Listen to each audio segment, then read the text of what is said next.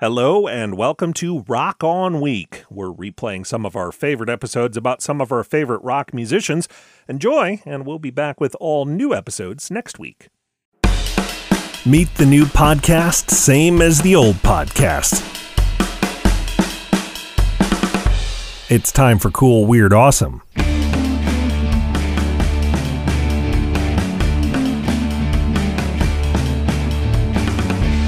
Welcome back to Cool, Weird, Awesome, the show that can get along any way, anyhow, anywhere. I'm Brady. It's Friday, November 20th, a very unusual anniversary in the history of rock music. It's the day a guy in the crowd at a concert joined one of the biggest bands in the world. It was 1973, and The Who were playing at San Francisco's Cow Palace, a big arena holding some 14,000 fans. There was a problem. Early on in the set, drummer Keith Moon collapsed and had to be taken off stage. Taking tranquilizers and brandy before a show is not a good idea. And while staff revived Moon and brought him back on stage, it wasn't long before The Who's maniacal drummer had to be taken away again for treatment at the hospital.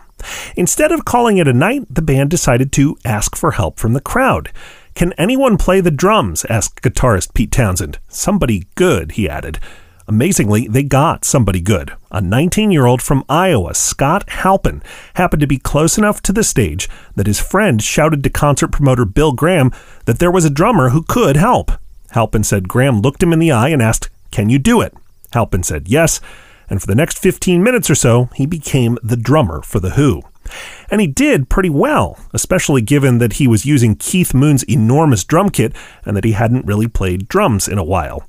After playing a few blues based jams, singer Roger Daltrey introduced Halpin to the crowd, who applauded as the four took a bow. Then the band took him backstage and thanked him with a tour jacket, which Halpin says someone soon swiped.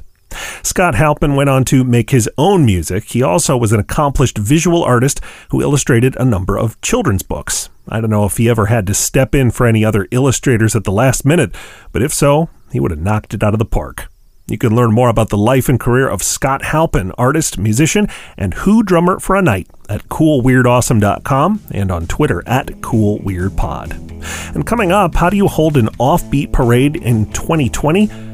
We'll make it a virtual offbeat parade. That's right after this.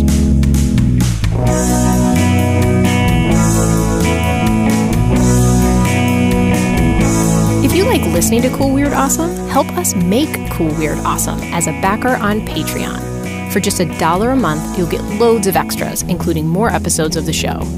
Backing us would be cool. Backing us would be awesome.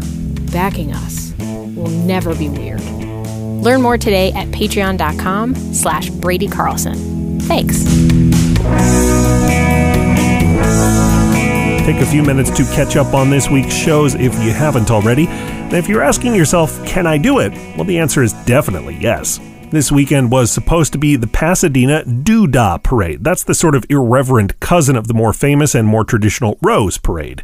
Like many events this year, they're doing this one virtually which is probably for the best if you think about it. After all, we all know weirdness is so easy to find on the internet. I'm Brady. Keep it weird out there today, wherever you go. Thanks for listening, and come back again next week for more cool, weird, awesome.